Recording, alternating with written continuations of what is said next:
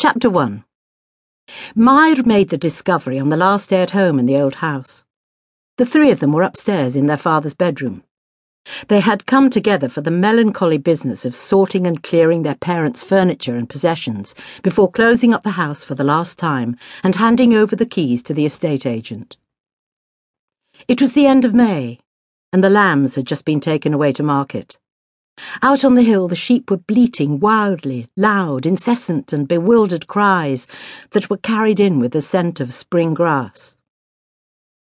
Mair had made a pot of tea and laid a tray to carry upstairs to her sister Eirlis. Their brother Dylan came behind her, ducking, as he had had to do from the age of thirteen, in order to avoid hitting his head on the low beam on the landing. Eirlis's energy was prodigious, as always. The floor of the bedroom was squared with neat piles of blankets and pillows, towers of labelled boxes, crackling black bags. She stood at the foot of the bed, resting a clipboard on the bedpost, and frowning as she scribbled amendments to one of her lists. With the addition of a white coat and a retinue of underlings, she could easily have been on one of her ward rounds. Lovely, she murmured when she saw the tea. Don't put it down there, she added. Dylan took a cup and wedged himself on the window sill. He was blocking the light, and Eirlis flicked an eyebrow at him.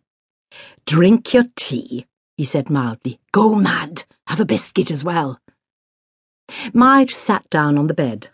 The ancient pink electric blanket was still stretched from corner to corner, and she thought of the weeks of her father's last illness when she had come home to the valley to nurse him, as best she could, and to keep him company. They had enjoyed long, rambling conversations about the past and the people her father had once known. Did I ever tell you about Billy Jones, the auctioneer? I don't think so. He had a stammer. How did he manage? Over the top of his spectacles, her father had glanced at her. We weren't in such a hurry, you know, in those days. In the low ceilinged room, the old man seemed very close at hand, and at the same time, entirely absent. Eirlis was pointing out which bundles were to be taken away to charity drop offs and what exactly the house clearance people could be left to deal with. There was a question about the linen bed sheets that had been stored in the same cupboard for as long as they could all remember and were mysteriously kept for best, probably according to some long ago edict of their mothers.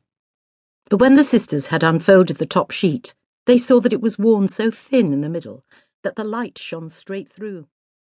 Eirlis pursed her lips now.